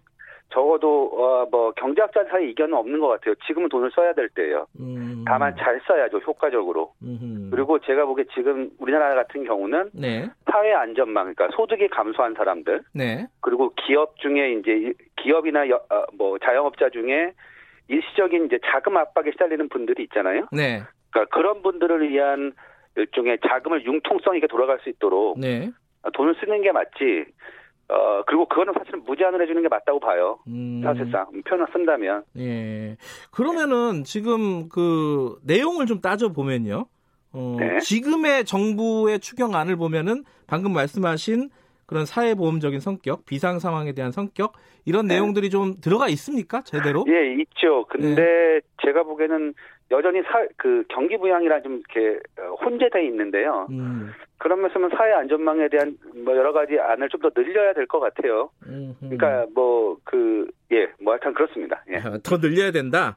예. 어, 그러면 이게 액수를 얼마나 늘리느냐의 문제입니까? 아니면 지금 11조 안에서도 뭐 조정을 좀 해야 된다 이렇게 보시는 거예요? 저는 조금 더 액수를 늘렸 그, 그 부분에 대한 예산은 좀 더 늘렸으면 좋겠어요. 예. 아, 더 늘려야 된다.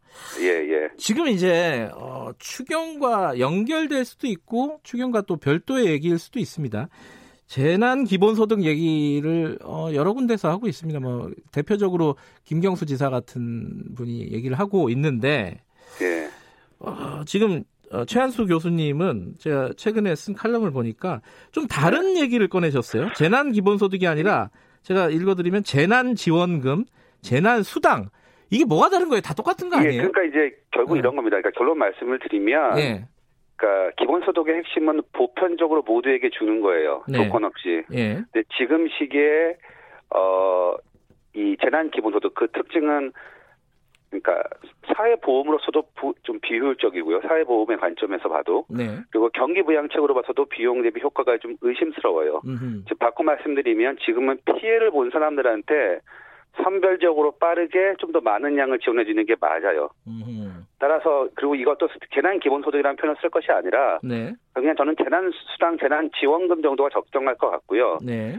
실제로 전주시가 한 사례가 있어요. 그러니까 전주시는 지금 다 주지 아직 그 누구한테 줄지가 확정되진 않았다고 하지만 네.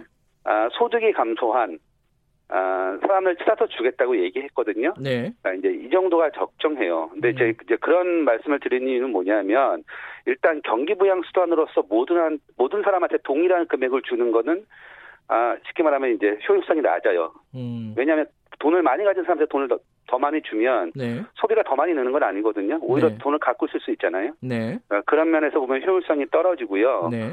두 번째는 뭐 제가 아까 어, 지금은 돈을 많이 쓸 때라고 얘기했지만 네.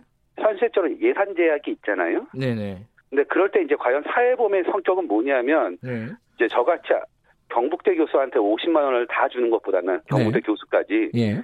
저희 경북대가 이제 위치해 있는 복현동에 음. 자영업자한테 100만 원을 주는 게 맞죠. 음. 예, 그런 면에서 보면 지금은 보편적 성격의 기본소득은 아닌 것 같고요. 네. 예, 그렇습니다. 그래서 어. 제가 불, 조금 부적절하다고 보는 거죠. 어, 그 재난 기본소득보다는 재난 수당 이런 네, 개념으로. 그리고, 예, 네. 그리고 지금 기본소득이라는 논의를 꺼내는 게 굉장히 좀 불필요한 논쟁을 일으켜요. 아하. 네, 제가 보기에 그럴 필요가 없는 것 같아요. 아, 지금은 이제 피해를 입고 어, 어려운 사람들을 사회 보험 성격으로 부조해 주는 게 중요하지 기본 소득을 하냐 마냐는 논쟁은 예 그건 지금 할 아. 때가 아닌 것 같고요. 그러니까 음. 불필요하죠. 그러니까 음. 왜냐하면 기본 소득이라는 게 사회 안전망에 대한 대체 내지는 보완적 성격인데 네. 뭐 그거 말하면 연금까지 포함해서 네. 우리가 지금 그런 단계 논의하는 거 아니잖아요. 네. 그러니까 제가 보기에 지금 필요한 원칙은 적어도 사회보험 관점에서 네. 일단 손해를 본 개인한테 소득을 보전해주는 현금 지급은 가능하다고 봅니다. 음흠. 그래서 제가 재난 수당을 얘기한 거고요. 네. 또 하나는 제일 중요한 건 또 하나 중요한 건 뭐냐면 일시적인 유동성 혹은 자금 위기에 직면한 개인 사업자나 기업한테 충분한 자원이 가는 거예요. 자금이. 네. 네. 이게 보게 근데 이제 재난 기본 소득을 하면 특히 후자의 논의는 완전히 묻히고요. 네. 또 보편적 성격 때문에 액수가 굉장히 많이 들어요. 음흠. 그래서 제가 보기에는 지금 시기에 그 논의는 적절하지 않은 것 같습니다. 지금 미국에서 어, 기준금리를 어, 제로금리 수준으로 인하를 하기로 했습니다. 어, 양적 완화 조치도 취한다고 하고요. 예. 어, 국가 국가 비상사태 선포를 했습니다. 트럼프 대통령이. 예, 맞죠. 미국도 예. 어, 굉장히 뭐랄까요 지금을 위급한 상황이라고 보고 대처를 하는 분위기인 거죠, 그죠? 어, 그럼요. 지금 우리보다 훨씬 더 심각한데요. 네. 일단 놀라운 사실은 네. 아시겠지만 여야 간의 갈등이 우리보다 훨씬 더 심하잖아요. 왜냐하면 대통령을 탄핵하려고 했으니까. 아, 그랬죠. 네. 그런데 지금 주요 사안에서 합의를 했어요. 그건 사실 이제 심각성을 반영하는 건데. 네, 네. 근데 사실 내용을 들여다보면 이제 크게 보면 두 가지예요. 하나는 음. 보건 위기 상황에 대해서 집중적으로 비용을 정부가 지원하는 거예요. 네. 예컨대 검사 예산, 네. 그리고 치면 테스팅 예산을 정부가 대준다든가, 음. 그다음에 사회 안전망으로서의 이제 의료보험이 거기는 전 국민이 아니잖아요. 네. 그러니까 저소득층한테만 국가가 보장해주는 의료보험이 있어요. 네. 그거에 대한 예산을 늘리라고 하는 것, 그게 음. 핵심이고요. 네. 두 번째는 유급병가나 유급휴가에 대한 비용을 보전해 주는 것, 음흠. 그다음에 실업급여를 올리는 것 음흠. 이게 지금 합의 내용인데요. 네. 아직 규모가 확정이 안 됐어요. 네. 예. 근데 이제 원래 트럼프 대통령이 하고 싶었던 건 뭐냐면 우리 치면 이제 연금, 의료보험 같은 사회보험료 지급을 유예하자는 안을 제시했어요. 네네. 네. 그게 음. 이제 8천억 달러고 GDP 한 3.7% 정도인데 네. 이거는 지금 합의가 안 됐어요. 논란의 여지가 있고. 네. 근데 지금 이제 우리랑 차이가 뭐냐면 미국은 이렇게 이제 어, 경기가 안 좋아지면 바로바로 해고를 해요. 네. 그러니까 사실 이제 소득도 줄고요. 개인한테 보면 네. 사회 전체적으로 보면 생산 생산도 줄죠. 네. 근데 아직 우리는 그런 건 안 보이잖아요. 그런 조짐은. 음. 그러니까 미국이 훨씬 더 우리보다 어, 파장이 큰 거죠. 음. 그래서 적극적으로 대응한 거고 그래서 페드가 오늘 어, 금리를 낮춘 겁니다. 네. 어, 재난 기본소득과 관련된 논쟁 중에 또 어, 최한수 교수님 얘기는 한 번쯤 저희들이 생각해 볼 여지가 있는 것 같습니다. 오늘 말씀 감사합니다. 예, 감사합니다. 김경래 최강기사 2부는 여기까지고요. 잠시 후 3부에서 뵙겠습니다. 일부 지역국에서는 해당 지역 방송 보내드립니다.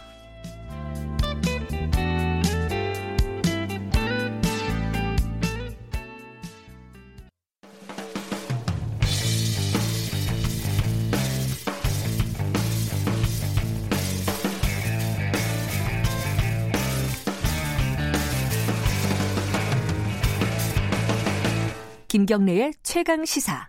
네, 김경래 최강 시사 3부 시작하겠습니다. 윤석열 검찰총장 관련된 얘기를 좀 해보겠습니다. 지난달에 어, 뉴스타파에서 윤석열 총장의 부인 김건희 씨가 주가 조작 사건에 연루된 의혹을 보도를 한 적이 있죠. 그 이후에 최근에 MBC 스트레이트에서 검찰총장의 장모죠 최모 씨, 최 장모 최 씨가 여러 가지 한, 한 가지 사건은 아닙니다. 여러 가지 사건에 어, 연루가 돼 있고 이건 뭐 돈과 관련된 거죠.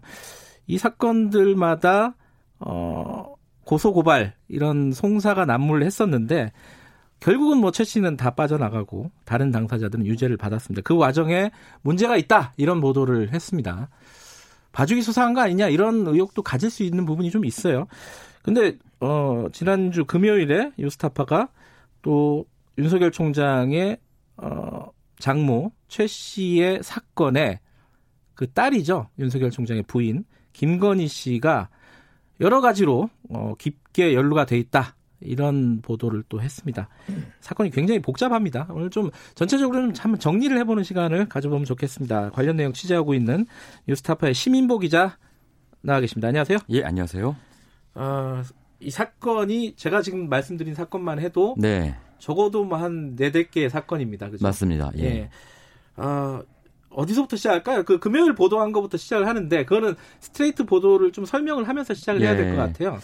일단 크게 보면 네. 어 뉴스타파가 자, 자, 지난달에 보도했던 이 주가 조작 사건 빼고 예.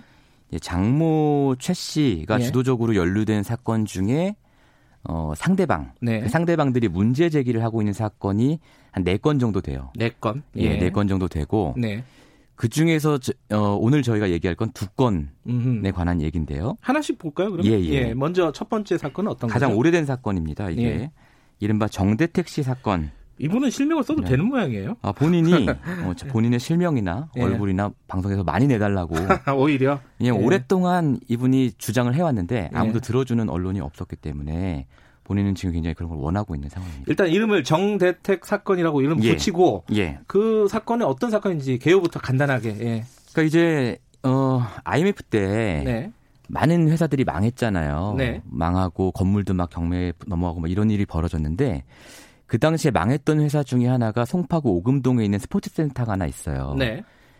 어, 이 센터가 굉장히 크거든요. 네. 음, 당시 감정가가 300억 정도 되는. 어, 그냥 뭐 예. 작은 건물이 아니군요. 예, 예. 예. 회원이 한 1,500명 정도 음, 되고 그런 네. 스포츠 센터가 있었는데 이게 이제 파산이 된 거죠. 네. 그래서 여기에 근저당부 채권이 걸려 있었어요. 그러니까 300억짜리 건물에 한 150억짜리가 걸려 있었고. 네. 근데 이게 아무도 이제 안 사가니까 네. 정대택 씨가 이 스포츠 센터에 깊이 관여를 하면서 어떤 네. 생각을 했냐면 아, 요 근저당부 채권을 내가 좀 싸게 사면 나중에 이 건물이 언젠가 누구한테 팔릴 텐데 어, 싸게 산 만큼 차익을 볼 수 있겠다. 으흠. 이렇게 지금 생각을 한 거예요. 네. 그이 백방으로 알아보고 다니고 사업 계획서도 세우고 권리 분석도 막 하면서 네. 계획을 딱 짜죠. 그래서 이제 최종적으로 수립된 계획이 99억 원을 주고 153억 원짜리, 아 152억 원짜리 근저당부 채권을 사자. 음흠. 그리고 나중에 이 건물이 경매를 팔리면 152억을 받아서 한 네. 50억 남길 수 있겠다. 네. 이렇게 된 거예요. 네. 근데 99억 중에 한 89억, 90억 정도는 금융기관에서 채권 그 대출을, 대출을 받기로 되어 네. 있었어요. 그러니까 10억 원이 필요한 상황이었어요. 20억 원을 대줄 사람을 찾다가 누군가의 소개로 재력가라는 최모 씨를 만나게 되는 거예요. 이 최 씨가 바로 현재 윤석열 조장의 장모인 최 씨입니다. 그래갖고 예. 실제로 근저당부 채권을 샀죠. 샀어요. 거기까지는 뭐 잘 진행이 잘 됐네요. 됐어요. 잘 예. 되고 또 금방 팔렸어요. 이게 어허. 이 건물이 경매가 금방 팔렸어요. 그래서 99억 투자해서 152억을 번 거예요. 다섯 달 만에. 한 50억을 다섯 예. 달 만에. 예. 그런데 이 명의를 이제 최씨 명의로 했거든요. 네. 그러니까 이제 둘이 이제 사업을 할 때 약정을 했습니다. 네. 이익이 생기면 딱 반씩 나누자. 너는 돈 되고 나는 정보를 냈으니까 그렇죠. 반씩 나누자. 단순히 네. 정보 차원이 아니고 네. 굉장히 복잡한 일을 한 거예요. 아, 실무를 내가 다 진행했으니까. 네, 네. 그랬는데 최 씨가 돈을 안 줍니다. 돈을 안 줘요. 그러니까 이제 어 이거 이 사람이 딴 생각하고 있나 보다 하고 정대택 씨가 가압류를 걸어요. 음. 26억에 대해서. 네. 아, 자기가 50억 중에 자기가 받을 몫에 대해서 반을 네. 가압류를 걸었다. 예. 걸었는데 갑자기 최 씨가 정 씨를 상대로 소송을 겁니다. 음. 죄목이 강요, 사기 뭐 이런 거예요. 음. 주장이 뭔고 하니 나는 약정서를 쓰고 싶지 않았는데 네. 강요에 의해서 약정서를 썼다 이거예요. 네. 약정서가 무효다라는 주장이 거기 들어 있는 거죠. 이 소송에. 네. 그 소송이 벌어지는데 약정서가 떡하니 있잖아요. 이걸 네. 어떻게 그러면 무효화 시킬 것이냐. 최 씨 입장에서. 네. 약정서 체결에 참여했던 법무사가 있습니다. 음. 이 법무사가 직접 작성을 한 거예요. 약정서를. 그 네. 약정서 쓰고 거기에 정대택 씨 이름 있고 최 씨 이름 있고 음. 법무사 이름 있고 세 명의 도장이 딱 찍혀 있어요. 네. 이런 약정서가 있는데 백, 백 씨가 갑자기 백 씨가 그 법무사죠. 법무사죠. 네. 안 했다. 나 이 약정서 안 썼다라고 주장을 하기 시작하는 거예요. 약정서는 있는데, 있는데 쓴 사람은 나는 네. 이거 쓴 적 없다 이렇게 네. 돼버린 거거든요. 그, 그 네. 약정서를 최 씨 쪽에서 검찰에 제출을 했는데 도장 부분이요. 네. 지워져 있어요. 아하. 원래 약정서에는 도장이 다 찍혀 있거든요. 세 사람 도장이 예. 지워져 있어요. 그러니까 이게 검찰에서 이걸 보고 결국 정대택 씨를 기소를 합니다. 아하. 강요랑 사기한 거 맞다. 네. 기소를 하고 그 다음에 재판에서도 져요. 음. 그래서 1심에서 유죄가 나옵니다. 근데 여기에 이제 결정적으로 법무사 백 씨의 그 증언 이게 이제 결정적인 역할을 한 거죠. 윤 총장 장모가 이겼다 한마디로 이런 거잖아요. 이겼습니다. 그렇죠? 근데 사실 이, 이 형사기 때문에 예, 예. 민사는 검찰이 아니지만. 이긴 거죠. 예. 예. 예. 근데 여기에서 어, 예. 왜 김건희 씨, 그러니까 윤 예. 총장 장모의 딸, 예. 아, 이게 헷갈리네. 윤 총장 부인이죠. 그렇죠. 왜 등장하는 거예요? 장모의 딸은 부인이죠. 장모의 딸, 예. 예. 그러니까 이게 나중에 이제 반전이 벌어지는데 예. 백무사 법 예, 아니 법무사 백 씨가 예. 자기 진술을 뒤집어요. 예. 나 실은 약정서 체결을 했고 예. 심지어 어 윤석열 총장의 장모 최 씨가 나한테 돈도 줬다. 일종의 뇌물이군요. 네. 네. 그러니까 한마디로 뇌물 받고 보면. 위증했다라고 예. 진술을 뒤집거든요. 예. 근데 이 돈을 전달하는 과정 있잖아요. 예. 돈을 전달하는 과정에 돈만 준 게 아니고 아파트 한 채가 넘어갑니다. 아, 그 법무사한테 예. 위증을 예. 돈을 받고 위증을 한 법무사한테 그렇죠. 어, 아파트가 넘어갔다. 근데 이 아파트의 명의가 바로 김건희 씨, 이제 음. 개명 전 이름인 김명진 명의로 되어 있다는 거예요. 음. 그러니까 뭐 정리하면은 어 어떤 50억 그러니까 양쪽이 25억씩 갈라먹기로 예. 했는데 예. 그 분쟁이 붙었는데 그 분쟁에 중요한 증인으로 예. 어, 법무사가 위증을 했고 예. 그 위증의 대가로 네. 뭐 현금도 2억 원 받았고 그리고 그렇죠. 아파트도 받았는데 그 아파트가 김건희 씨다. 예. 김건... 김건희 씨의 명의다. 예. 근데 음. 명의일 뿐만 아니라 네. 이제 처음에는 김건희 씨도 잘 몰랐을 수 있는 것 같아요. 왜냐하면 그 검찰 진술 조서를 보면 어 어머 엄마가 예. 우리 엄마가 아파트를 백 씨한테 넘겼는데 예. 대출이 내 이름으로 돼 있는 대출이 거기 있는데 음. 이자가 내 통장에서 계속 빠져나갔다. 그래서 자기가 음. 엄마한테 얘기를 했다. 음. 아니 아파트를 넘겼으면 대출도 그쪽에 가져가야지. 네. 왜 대출은 내 이름으로 돼 있냐 계속. 네. 이렇게 문제 제기를 한 거예요 엄마한테. 음. 사실인지 아닌지는 사실 몰라요. 네. 본인의 주장이니까. 그러니까 엄마가 야 그럼 네가 법무사 찾아가서 한번 자, 얘기 잘 해봐 이렇게 음. 돼요. 네. 그러니까 김건희 씨가 법무사를 찾아가죠. 네. 대출 좀 가져가시라. 예. 근데 법무사 백 씨가 갑자기 무슨 소리냐. 우리는 이것보다 훨씬 더 돈을 많이 받기로 했는데 네.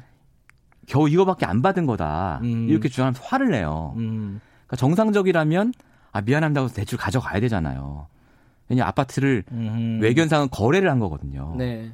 그러니까 김구 씨, 어 그래요? 하더니 집에 와서 돈을 1억 원을 마련해 엄마한테 돈을 1억 원을 받아요. 네. 그 돈을 또 가지고 갑니다. 그러니까 이거는 정상적인 거래라고 도저히 볼 수 없는 정황인 거죠. 왜냐하면 음. 대출도 안 가져갔는데 네. 대출 가져가라고 따지러 갔는데 오히려 돈을 또 갖다 주러 간 거예요.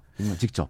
자, 그 여기까지 네. 어 김건희 씨도 음. 이 사건에 연루가 돼 있다. 예. 그럼 그 이후에는 사건이 어떻게 정재택 씨는 계속 억울하다고 주장을 했잖아요. 그럼 그 그게 기가 막힌 일이 벌어지는데 네. 법무사 백 씨가 진술 번복을 했잖아요. 예. 본인 입장에서 진실을 말한 거잖아요. 예. 정확히 8일 뒤에 이 사람이 구속이 돼요. 법무사가요? 네. 아. 근데 혐의가 변호사법 위반이에요. 예. 이, 이 내용을 들여다본 즉슨 법무사잖아요. 예. 변호사가 아니고 법무사인데 최 씨로부터 2억 원을 받고 법률 자문을 해준 게 변호사법 위반이다. 라는 거예요. 자격이 없는 사람이 법률 자문을 해줬, 해줬으니까. 네. 근데 백 씨는 아니 그게 아니고 2억은 내가 뇌물로 받은 돈이고 예. 최 씨가 다른 짱짱한 정관 변호사들 많이 선임했는데 그 사람들한테도 800만 원씩 주고 선임을 했는데 법무상이 나한테 어떻게 2억을 주고 법률 상담을 받냐? 네. 이거는 법률 상담의 대가가 아니라 위증의 대가다라고 네. 계속 주장을 해요. 네. 그럼에도 불구하고 구속이 되고 유죄를 받아서 징역 2년의 실형을 살게 됩니다. 이 사람이. 법무사가. 네. 네. 징역 2년 살고 나와서 너무 억울하잖아요. 본인도. 네. 그리고 미안하잖아요. 정대택 씨한테. 왜냐하면 네. 둘이 중학교 동창이에요 또. 네. 그래서 심지어 자수를 해요. 본인이. 아하. 나 변호사법 위반을 살고 나왔는데 실은 변호사법 위반한 게 아니고 나는 뇌물 받고 위증한 사람입니다. 나를 위증 혐의로 처벌해 주세요라고 자수를 해요. 네네네. 네, 네. 그리고 그 자수를 근거로 정대택 씨도 이제 그 윤석열 장모 최 씨하고 김건희 씨를 고소를 또 하죠. 예. 그런데 자수한 사건도 고소한 사건도 전부 불기소가 되고요. 예. 오히려 정대택 씨 쪽에서 명예훼손이랑 또 무고로 고소를 당해서 이건 실형을 살게 되는 거예요.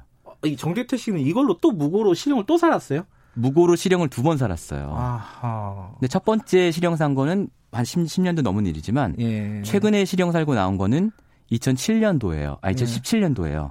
그때 이제 윤석열 검찰총장이 중앙지검장이었거든요. 예. 정대택 씨가 윤석열 지검장한테 편지를 보냅니다. 그래서 써서 직접 들고 가요. 예. 안 억울하다? 만나주죠. 억울하다. 네, 안 예. 만나주죠. 그래서 민원실에 그걸 전달을 하고 왔대요. 예. 그런데 한 달 뒤에 구속이 또 돼버려요. 무고로. 아, 억울하다고 탄원을 했는데. 네, 물론 그것과 이거 사이에 연관이 있는지 없는지는 모릅니다만. 그렇죠. 시점, 네. 시점상으로 볼 때 그렇다는 얘기입니다. 어쨌든 예. 이 사건이 벌어졌던 그 실제로 50억 그 사건이 벌어졌던 거는 예. 어, 김건희 씨와 윤 총장이 결혼하기 전이에요. 한참 그렇죠? 전입니다. 한참, 한참 전인데 예. 지금 최근의 연관 관계를 보면 정대태 씨는 여전히 탄원을 했고 그 예. 그 탄원이 제대로 받아들여지지는 않았다. 그렇습니다. 예. 그게 윤 총장이 알고 있었는지 없었는지는 알 수 없습니다. 알 수 없습니다. 예. 두 번째 사건 또 정리해 보죠. 시간이 많지는 않네요. 예, 두 번째 사건 예. 짧게 말씀드리면 네. 이건 스트레이트에 나왔던 사건인데요. 네.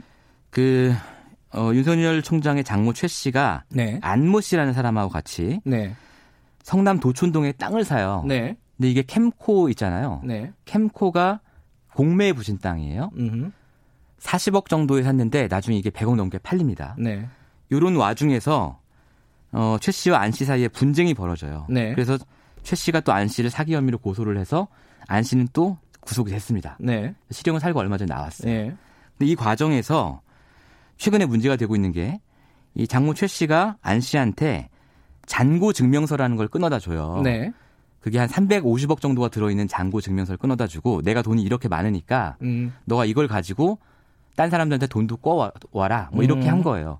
이 그 과정을 안 씨는 최 씨가 시켰다고 주장하는 거고 네. 최 씨는 안 씨가 알아서 했다라고 주장하면서 서로 이제 싸우고 있는 상황이거든요. 네.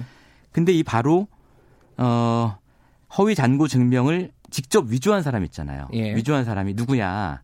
재판 판결문을 보면 최 씨가 아, 내 딸 친구다 이렇게, 아, 내 딸 지인이다 이렇게 얘기를 해요. 네. 그 사람도 김모 씨인데 네. 여기까지가 이제 스트레이트에 나온 내용인데 네. 저희가 이제 당시 이 김건희 씨가 운영하는 회사 코바나 컨텐츠의 등기부를 확인해 보니까 네. 이 장고 증명서 직접 위조한 사람이 당시 코바나 컨텐츠의 감사로 재직하고 있었다는 거예요. 음. 그러니까 이건 단순한 지인이 아니고 네. 훨씬 가까이 있었다는 얘기고 예. 또한 가지 얘기는 뭐냐면 네. 이 땅을 한 번에 사, 사질 못해요. 네. 최 씨랑 안 씨가 1차 시도, 2차 시도, 3차 시도 끝에 사거든요. 네. 2차 시도에서 실패하고 계약금 집어넣는 게 떼였어요. 네. 그러니까 이제 안 씨가 아, 최 씨한테 돈 1,500원을 주면 내가 관계자들을 로비를 해가지고 네. 떼인 계약금을 되찾아오겠다라고 얘기를 해요. 그래서 최 씨가 1,500을 줍니다. 음흠. 근데 그 1,500을 준 명의가 보낸 사람이 또 김건희 씨였다는 거예요. 아, 최 씨가 아니라요? 네. 어허. 그러니까 이 안 씨가 자기 계좌 그 내역을 보여줬는데 네. 거기에 이름이 딱 찍혀 있는 거예요. 음, 김건희 그러니까, 씨 이름으로? 네. 접대비도 김건희 씨 이름으로 줬고 예. 허위 가짜 잔고 증명도 김건희 씨 회사에 다니던 감사가 했다. 네. 이거죠. 그러니까 이 사건이 단순히 최 씨가 벌인 일이겠느냐라는 음. 합리적인 의심이 든다. 뭐 이런 정도의 얘기입니다. 그러니까 이게 두 가지 사건 뭐 다른 사건들을 설명할 시간은 없을 것 같고 네. 두 가지 사건 다 이제 윤석열 총장의 장모 최 씨가 얽혀 있는 예. 어, 대규모 예. 수십억 대의 금융 아 이제 그뭐 투자 사건인데 예. 그 법적인 분쟁이 붙었는데 상대방만 다 처벌을 받고 맞아요. 최 씨는 네. 전혀 네. 아, 그 정대택 씨 사건에서 예. 위증죄로 벌금 50만 원을 받은 적이 있습니다. 벌금 50만 원을 예. 받았다. 예. 근데 거기까지는 나와 있고 그리고 그 딸인 최 음. 어, 김건희 씨 같은 예. 경우에는 다 연루가 돼 있는데 검찰 조사는 받았나요? 전혀 안 받았죠. 예, 전혀 안 받았습니다. 아까 뭐 저 검찰 진술이라든가 이런 아, 부분은 어떤 부분이에요? 그 사건에선 받았어요. 근데 그 음. 그 사건에서 본 사건이 아니고 나중에 서로 막 위증이다, 무고다 막 이렇게 서로 막 고소전이 왔다 갔다 하잖아요. 네. 그때 조사를 한번 받았습니다. 예. 그 참고인이었겠죠? 참고인 피의자는 아니었을 예. 거고. 근데 이제 또 핵심은 이 과정에서 윤석열 총장이 네. 어떤 영향력을 행사했느냐. 예. 이거는 취재가 된 부분이 있습니까? 어, 알 수 없습니다. 예. 알수 없는데 이제 그 정대택 씨 사건 같은 경우는 사건의 발생은 이제 결혼 전이니까 네. 어 당연히 개입을 하지 않았을 거라고 생각은 하고요. 예. 물론 이제 교제 시점이 언제냐 이게 또 중요한 변수입니다만 네. 나중에 이게 법적인 분쟁으로 막 복잡하게 이제 진행될 때 네. 이때는 개입했을 가능성이 없지는 않죠. 음. 그리고 사실은 정대택 씨가 그걸 가지고 어 대검에다가 민원을 넣었어요. 음. 이 사건에 개입했다. 네. 그리고 어, 검찰에서 윤석열 총장을 징계를 내렸습니다. 음, 아, 그래요? 예, 징계를 내렸는데 징계 사유가 예. 정확히 정대택 씨가 진정을 넣었기 때문인지 예. 아니면 다른 건이 발견됐기 때문인지는 알 수가 없어요. 아, 징계 사유가 지금 명확히 공개가 안 돼 있어요. 예. 아하. 그러니까 이제 어, 민원을 넣은 것에 대한 회신으로 예. 아, 징계 1개월이 내려졌습니다. 네. 라는 답신이 오, 온 것만 지금 알고 있는 거지 음흠. 징계 사유를 정확히 알 수 없습니다. 예. 지금 뭐 검찰에서 뭐 여러 가지 문제 제기가 계속 진행이 되면서 예. 이 부분에 대해서 뭐, 뭐, 한번 들여다보겠다, 뭐, 이런 반응은 있습니까? 그러니까 이제 또 이 두 가지 사건 말고 또 다른 사건의 피해자가, 예. 어, 장모 최 씨를 고소고발을 했어요. 예. 고소고발을 하면서 허위 잔고 증명서도 수사해달라고 지금 했어요. 예. 근데 두 군데다 넣었어요. 하나는 경찰청에 넣고 아하하. 하나는 의정부 지검에 넣어서 아, 예. 두 군데서 지금 수사를 진행하고 있습니다. 두 군데다 하고 있어요? 예. 음, 어떻게 될지 한번 봐야겠네요. 잘 지켜봐야 될 것 같습니다. 추가로 계속 취재하시나요? 예, 뭐 할 수밖에 없는 상황인 것 같습니다. 알겠습니다. 네. 뭐 추가적인 내용이 나오면 다시 한번 모시겠습니다. 고맙습니다. 예, 고맙습니다. 뉴스타파 시민보 기자였습니다.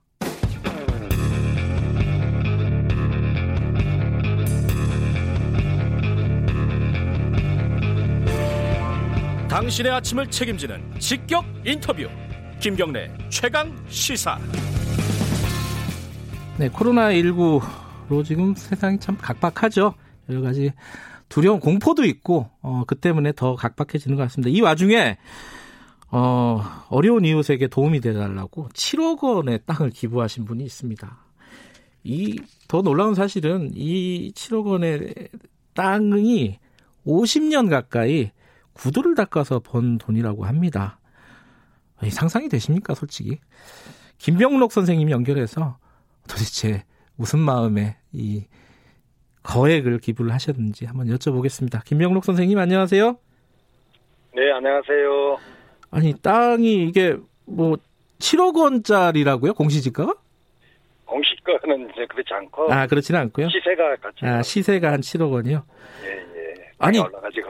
돈이 한 몇, 몇백억 되세요? 7억 원을 기부를 하는 거는? 이, 있어도 되는 것이 아니라. 네. 국민의 한 사람으로서. 네.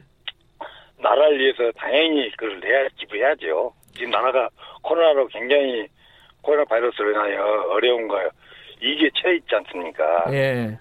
그렇기 때문에 나만 잘 살고 잘 먹자는 것이 아니라 예. 이 위기 때 응? 다른 사람들은 나라를 위해서 예. 독립운동 목숨도 바쳤는데 네. 이 땅이 내가 평생 갖고 가서 죽을 것 아니잖아요. 갖고 가 아니잖아요. 아... 이 필요할 때 땅이 내놔야지 되지 뭐 내가 그렇지 않으면 아무 의미가 없지 않습니까? 김 선생님 지금도 네. 그 구두방 운영하시나요? 예예예. 예, 예. 매일 아침 어, 출근하시는 거죠? 예예. 예. 지금 출근했습니다. 아 벌써 출근하셨어요? 예 예. 하루에 몇몇 컬레나 닦으십니까? 요새는 숫자적으로 그게 많이 없어요. 아이고 예. 예. 아니 근데 이거 예. 기부하겠다고 했을 때 가족들이 반대하지 않아요? 집사람 제가 교회 다니 교회 다니는데 예. 그다음에 그, 그 코로나를 이기에 대해 기도를 많이 했어요. 하면서 예. 내가 할 수 있는 게 없잖아요. 예. 옛날에 내 구두 고치니까 구두 고쳐서 옛날에는 가임표 때 이렇게 많이 했는데 네. 내가 의사였으면은 현장에 달려갔을 거예요. 예, 예. 제가 집사람 설득했죠. 내가 갖고 있는 거 땅권이 없지 않느냐. 처음에는 집사람이 뭣도 몰라도만 좀 눈치를 채가지고 예. 이, 아, 이 사람이 다 울고 난리, 난리 났어요. 아, 그러셨어요? 어떻게, 어떻게 본 돈인데. 예. 내 자신도 굉장히 힘들었죠. 아하. 네? 그게 어떻게 된 건데, 그래갖고 집사람이 내 마음을 지금까지 30년 넘게 살아왔기 때문에. 네. 너무나 잘 알지 않습니까? 응? 그래가지고 어쩔 수 없이 집사람이 당신이 편하다면은, 네. 당신이 행복하다면은, 울면서 내 팔 하나 떼어주는 마음으로 자기가 이렇게 허락을 같이 하더라고요. 아이고, 제가 만약에 그 선생님 가족이었어도 저도 어, 2, 3일이 뭐입니까? 한 일주는 울었을 것 같습니다. 이, 근데, 그러고 나서 지금은 괜찮으세요? 아이고, 지금은 너무나, 그, 왜냐면, 예. 또 우리 애들한테 걱정했거든요. 예, 예. 또 애들한테 제가 어렸을 때 본가 듣고 다닐 때, 예. 아빠로서 나한테 유산을 넘길 수 없다, 많이. 예. 아빠의 봉사정신과 아빠 상화를 그대로 유산으로 생각해라. 예. 그러니까 거기 때문에 애들이 열심히 살고 네. 거기에 별로 연연을 않더라고.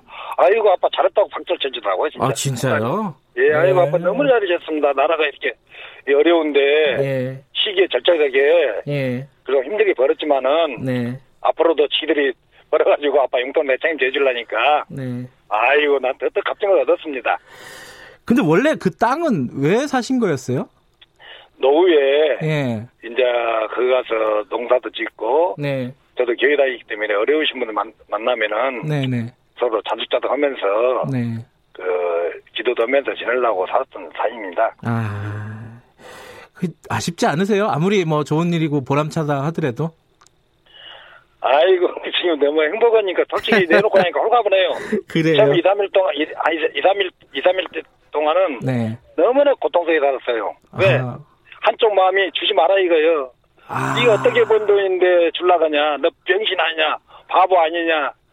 그러면 나를 얼마나 괴롭혔는데요. 한 이틀 동안. 아 마음속에. 예, 예 마음속에 두 마음의 싸움이라고. 예. 근데 그걸 이기고 나니까 지금은 탁 내놓고 나니까 그것도 마음 변하기 전에 예. 빨리 결단한 거예요.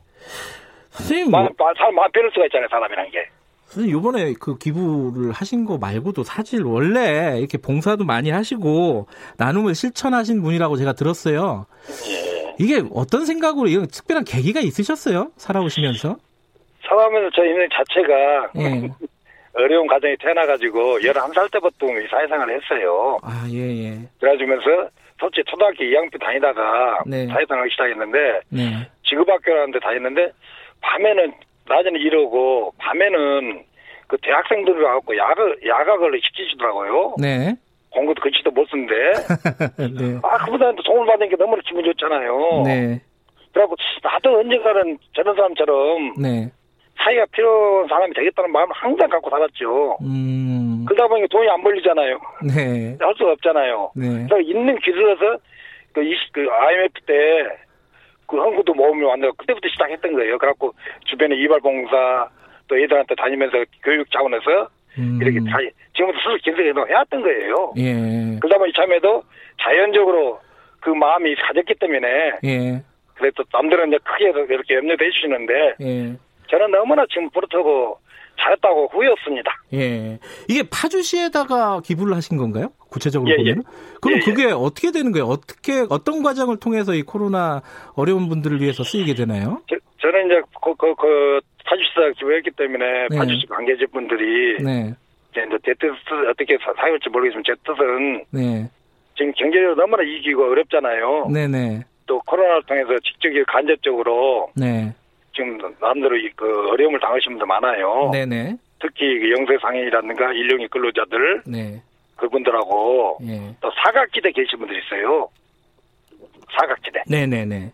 근데 그분들을 위해서 제 뜻은 골고루 잘 썼으면 좋을 것 같아요. 음, 그러니까 뭐 지금 피해를 입은 사람들 중에 어려우신 분들 이런 분들을 예. 위해서 어... 예, 예. 영세 상인이라든가 예. 또 솔직히 어떻게 보면 아까 전에 우리 그 선생님께서 안녕이라 예. 말했잖아요. 예. 솔직히 안녕 말 안녕 못해요. 왜 아세요? 그런 시간 있으면 마스크 사러 가야 해요. 아. 마스크 마스크 줄 서야 가세요. 아. 그 정도 우리나라 급박해요 지금요. 마스크 예. 한장 갖고도 우리나라가 지금 이렇게 음.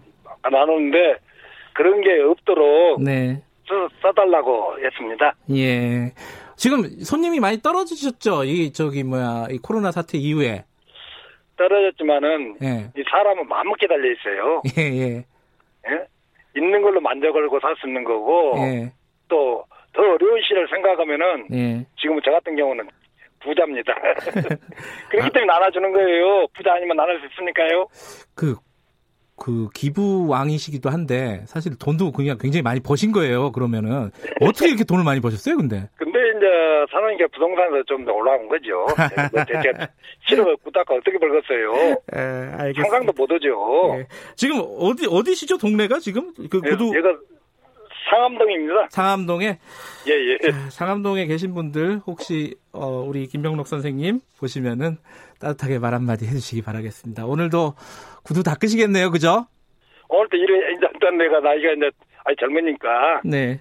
앞으로 내 일에 열심히 해야지요. 알겠습니다. 어, 젊다고 하셨는데 연세가 정확하게 60 하나입니다. 아, 젊으시군요, 진짜. 예, 그렇죠. 70도 안 됐는데.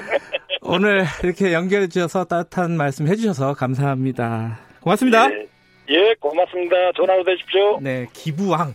이렇게 표현해도 되나요? 김병록 선생님이었습니다. 김경래 최강기사 3월 16일 월요일 여기까지 하겠습니다. 저는 뉴스타파 기자 김경래였고요. 내일 아침 7시 20분에 다시 돌아오겠습니다. 고맙습니다.